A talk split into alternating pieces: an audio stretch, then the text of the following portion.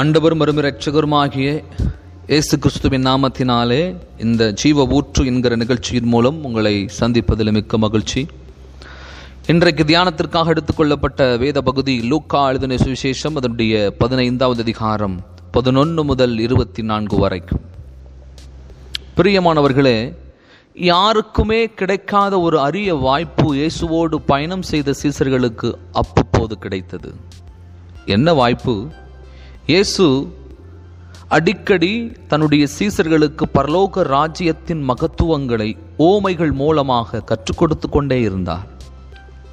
தான் சொல்ல வரும் காரியங்களை விஷயங்களை சீசர்களும் சரி தன்னை சுற்றி இருக்கிற மக்களும் சரி எளிதிலே புரிந்து கொள்ளத்தக்கதாக ஓமை என்கிற யுக்தியை பயன்படுத்தி அநேக நேரங்களில் ஆண்டவர் மக்களுக்கு போதித்தார். ஓமைகளை பயன்படுத்தினதன் காரணம் என்ன? ஓமைகள் அவ்வளவு எளிதில் மறக்க முடியாத ஒன்று என்பதுதான். இந்த ஓமையை குறித்து ஒரு புத்தக ஆசிரியர் இவ்வாறாக சொல்லுகிறார். ஓமைகள் என்பது காதுகளை கண்களாய் மாற்றி கேட்கும் விஷயங்களை மனதில் கற்பனை செய்து அவைகளை காட்சிகளாக பார்க்க உதவும் என்று. ஸோ அப்படிப்பட்ட ஆழமான அர்த்தத்தை கொண்ட இந்த ஓமையும் இந்த ஓமையின் கருத்துக்களையும் நாம் சற்று தியானிக்கப் போகிறோம். இதிலிருந்து நாம் கற்றுக்கொள்ள போகிற விஷயத்தினுடைய தலைப்பு தகப்பனின் தரிசனத்திற்கு திரும்பும். இந்த ஓமையில் சொல்லப்பட்ட குடும்பத்தில் ஒரு தகப்பனுக்கு ரெண்டு குமாரர்கள் இருக்கிறார்கள். அந்த இருவரையுமே அந்த தகப்பன் ஒரே மாதிரி தான் நேசிக்கிறார். அவருடைய அன்பில் எந்த விதமான பாகுபாடும் இல்லை. அந்த இருவரையும் குறித்து அந்த தகப்பனுக்கு திட்டங்கள் தரிசனங்கள் நோக்கங்கள் இருந்தது அவருடைய எதிர்காலத்தை குறித்து. ஃபார் எக்ஸாம்பிள் நம்மளை மாதிரி நாம் எப்படி நம்முடைய பிள்ளைகளை குறித்து அவருடைய எதிர்காலங்களை குறித்து தரிசனங்களை வைத்திருக்கிறோம் திட்டங்களை வைத்திருக்கிறோம். ஈவன் என்ன ட்ரெஸ் போடணும் நம்முடைய பிள்ளைங்கள் என்று நாம் தீர்மானம் பண்ணி வைத்து வைத்திருக்கிறோம். அவன் எங்கு படிக்கணும் எந்த ஸ்கூலுக்கு அவன் போகணும் எதை படிக்கணும் எதை எப்பொழுது அவன் சாப்பிடணும் யார் யார் கூடலாம் அவங்க பழகணும் படிக்கும் நேரத்தை விட மற்ற நேரங்கள் எல்லாம் அவங்க எதை கற்றுக்கொள்ள வேண்டும் என்கிற மிகப்பெரிய ஒரு திட்டம் தரிசனம் நமக்கு உண்டு. நம்முடைய பிள்ளைகள் விரும்புகிறதை எல்லாவற்றையும் நாம் அவர்களுக்கு கொடுப்பதில்லை செய்ய சொல்லுவது இல்லை. அதே போலதான் இந்த தகப்பனுக்கும் தன் பிள்ளைகளை குறித்ததான திட்டம் தரிசனம் இருந்தது. அவனை தன் தரிசனத்திற்குள் தன்னுடைய சித்தத்திற்கு ஏற்றால் போல உருவாக்க வேண்டும் வணைந்து கொள்ள வேண்டும் என்று பிரியம் கொண்டு அவர்களை நடத்தினார். தன்னுடைய தரிசனம் தன்னுடைய நோக்கம் அவருடைய வாழ்க்கையில் நிறைவேற வேண்டும் என்பதுதான் அவருடைய மிக பிரதானமான நோக்கமாய் தரிசனமாய் இருந்தது. ஆனால் நடந்தது வேறு. இங்கு நடந்தது என்ன? தகப்பனின் தரிசனத்தை தகப்பனின் சித்தத்தை புரிந்து வாழ அவனுக்கு கொஞ்சம் கூட விருப்பம் இல்லை தன் இஷ்டப்படி வாழ்ந்து வருகிறான். ஆனால் தகப்பன் கண்டிக்கிறார் அறிவுரை கூறுகிறார். அதை ஏற்றுக்கொள்ளுகிற நிலை அவனுக்கு இல்லை. பணத்தை தன் இஷ்டத்துக்கு செலவு செய்கிறான். தகப்பனுடைய கண்டிப்பு அதிகமாகும் போது தகப்பனை பார்த்து எதிர்த்து பேசுகிறான். என் சொத்தில் பங்கை கொடுத்து விடுங்கள் என்று அவரோடு கூட வாதிடுகிறான். இது ஒரு மிகப்பெரிய ஒரு அவமானம். தகப்பன் உயிரோடு இருக்கும்போது சொத்தை பிரித்து எடுப்பது. பொதுவாக தகப்பன் இறந்ததற்கு பின்பு நடக்க வேண்டிய ஒன்று இது. தகப்பன் எவ்வளவோ சொல்லி பார்க்கிறார். மகனே இது வேண்டாம் என்று. ஆனால் இளைய குமாரன் தகப்பனின் திட்டங்களுக்கு தரிசனங்களுக்கு கண்டிப்புக்கு அன்புக்கு அரவணைப்புக்கு தன்னை விட்டு கொடுக்க மனமில்லை. தகப்பனின் தரிசனங்கள் தரிசனங்களை தகப்பனின் திட்டங்களை புரிந்து கொள்ளுகிற மனம் இல்லை தகப்பனின் சித்தத்தின் மையத்தில் இருக்க துளிகூட அவனுக்கு மனம் இல்லை சொத்துக்களை பிரித்து சில நாட்களுக்குள்ளாக அதை பணமாக மாற்றி அந்த ஊரிலே இருக்க அவனுக்கு மனமில்லாமல் தகன் தகப்பனையும் தகப்பனுடைய தரிசனத்தையும் தகப்பனுடைய திட்டத்தையும் விட்டு வெகு தூரம் பிரயாணம் பண்ணி போய் விடுகிறான்.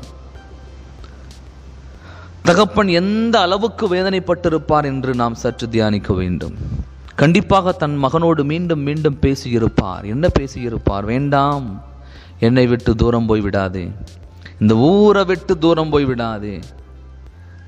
உன்னை குறித்து என்னுடைய தரிசனங்கள் பெரியது திட்டங்கள் பெரியது உன் வாழ்வை குறித்து நிறைய கனவுகள் இருக்கிறது ஆசைகள் இருக்கிறது என்று சொல்லி அவனை எவ்வளவோ வருந்தி கேட்பரு கேட்டிருப்பார். ஆனால் அவனுக்கு தன் இஷ்டப்படி வாழ அதிக விருப்பம் கொண்டிருந்தான். அவன் எதிர்காலம் எப்படி இருக்க வேண்டும் எங்கு இருக்க வேண்டும் எந்த ஊரிலே இருக்க வேண்டும் என்னுடைய எதிர்கால வாழ்க்கை எப்படி இருக்க வேண்டும் என்று அவன் ஒரு தரிசனம் வைத்திருந்தான். தன் கண்களுக்கு பிரியமான இடத்திற்கு அவன் போகிறான். லோத்து மாதிரி தன் வழியை தானே முடிவு செய்கிறான். தகப்பனுடைய தரிசனத்தில் தகப்பனுடைய திட்டத்தில் தன்னுடைய வாழ்க்கையை ஒப்பு கொடுக்க அவனுக்கு மனமில்லை. இன்றும் நாமும் கூட இவனைப் போலதான் இருக்கிறோம் பிரியமானவர்களே. நம்முடைய பரம தகப்பன் நம்மை குறித்து தரிசனங்களை வைத்திருக்கிறார் பல திட்டங்களை வைத்திருக்கிறார். ஏன்? அவரின் திட்டம் தரிசனம் சில நேரங்களில் உடனே நடக்கிறது இல்லை. நாம் நினைக்கிறோம் எவ்வளவு நாள் தான் வெயிட் பண்ணுவது? நான் விரும்பினபடி என் ஊழியம் இல்லையே என்னுடைய குடும்பம் இல்லையே என்னுடைய சபை இல்லையே என்னுடைய திருமண வாழ்க்கை இல்லையே அப்படியே நாம் அவரிடத்தில் நம்முடைய விருப்பத்தை சொன்னாலும் நம்முடைய தகப்பன் சொல்லுகிற பதில் என்ன? இது உனக்கு இப்பொழுது வேண்டாம்.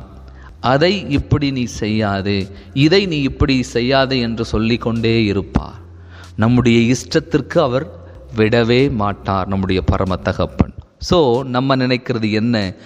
அவர் கூட இருந்தால் தானே பிரச்சனை அவரிடத்தில் இதை கேட்டால் தானே பிரச்சனை அவரின் தரிசனப்படி அவருடைய சித்தத்தின் மையத்தில் இருந்தாதான் அவர் நம்மை கண்ட்ரோல் பண்ணுவார்.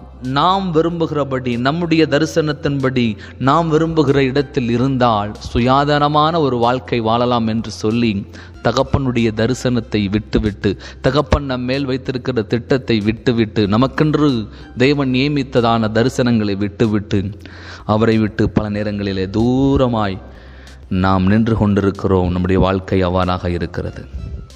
ஸோ நாம் நாம் விரும்புகிறபடி வாழ்வதினால் எந்த விதமான பாதிப்பும் தேவனுக்கு இல்லை.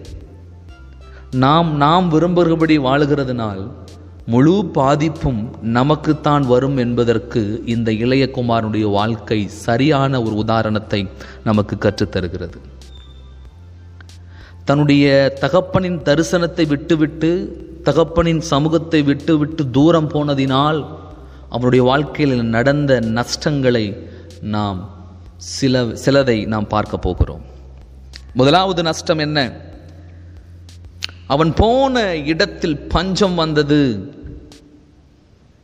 அதுவரைக்கும் அந்த ஊரில் பஞ்சமே இல்லை.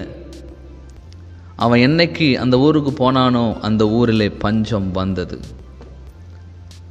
ரெண்டாவது க- நஷ்டம் என்ன? ஆளுகை செய்ய பிறந்தவன் மற்றவனுக்கு அடிமையாக போய்விட்டான். இவன் ஆளுகை செய்ய பிறந்தவன் ஆனால் தகப்பனுடைய தரிசனத்தை விட்டு தூரம் போனதினாலே அங்கு ஒரு மனிதனுக்கு அடிமையாய் வேலை செய்கிறான். மூன்றாவது நஷ்டம் என்ன? மிருகத்தின் உணவு கூட அவனுக்கு மறுக்கப்படுகிறது. என்ன கொடுமை பாருங்க. தகப்பனின் தரிசனத்தை விட்டு விட்டு போனால் ஈவன் சாப்பாடு கூட கிடைக்காமல் போக வழி உண்டு. அவனுடைய தகப்பன் வீட்டில் வேலைக்காரர்களுக்கு எல்லாம் திருப்தியான சாப்பாடு. ஆனால் தகப்பனுடைய தரிசனத்தை விட்டு போனதுனால மிருகம் சாப்பிடக்கூடிய உணவுகள் கூட இவனுக்கு மறுக்கப்படுகிறது. நான்காவது இழப்பு வஸ்திரத்தை அவன் இழந்து போனான். தகப்பன் அவனை மேன்மையான ஒரு நிலையில் வைத்திருந்தான் உயர்ந்த ஒரு வஸ்திரத்தை தந்திருந்தான் தகுதியான வஸ்திரத்தை தந்திருந்தான் உடுத்தியிருந்தான். ஆனால் அந்த வஸ்திரத்தை அவன் இழந்து விட்டான் தொலைத்து விட்டான். வஸ்திரம் என்பது நம்மை வேறுபடுத்தி காண்பிக்கக்கூடியது. அது ரட்சிப்புக்கு அடையாளமாக இருக்கிறது. ரட்சிப்பின் வஸ்திரத்தை சந்தோஷத்தை மகிமை அவன் இழந்தவனாக நிற்கிறான். ஐந்தாவது நஷ்டம் மோதிரத்தை அவன் இழந்து விட்டான். இது அதிகாரத்தை குறிக்கிறது தகப்பனோடு இருக்கும்போது அவன் கையிலே மோதிரம் இருந்தது. ஆனால் திரும்பி வந்த பொழுது அவன் கையிலே மோதிரம் இல்லை. அந்த மோதிரத்தை அவன் இழந்து விடுகிறான். தேவ பிள்ளை தகப்பனுடைய பிள்ளை என்கிற அதிகாரத்தை அவன் இழந்தவனாக அவன் காணப்படுகிறான். ஆறாவது பாதரட்சை ஆயத்தம் என்கிற நிலையை இழந்தவனாக அவன் காணப்படுகிறான். இத்தனை இழப்புகளுக்கு பின்பும் மீண்டும் திரும்பி எப்படியாவது மீண்டும் என் தகப்பனுடைய சமூகத்துக்கு நான் வந்தால் என் தகப்பன் என்னை ஏற்றுக்கொள்வார் என்ற நம்பிக்கை பிறந்தவனாக தன் தகப்பனிடத்தில் வருகிறான். அப்படி திரும்பி வந்தவனை தகப்பன் ஏற்றுக்கொண்டு அவன் இழந்த அத்தனையும் திரும்ப அவனுக்கு கொடுக்கிறதை நாம் பார்க்க முடியும். பிரியமானவர்களை ஒருவேளை இது நமக்கு தெரிந்த ஒரு விஷயமாக இருக்கலாம். ஆனால் பல நேரங்களில் இளையகுமாரனைப் போலதான் நாமும் இருக்கிறோம் என்பதை நாம் மறுக்கக்கூடாது.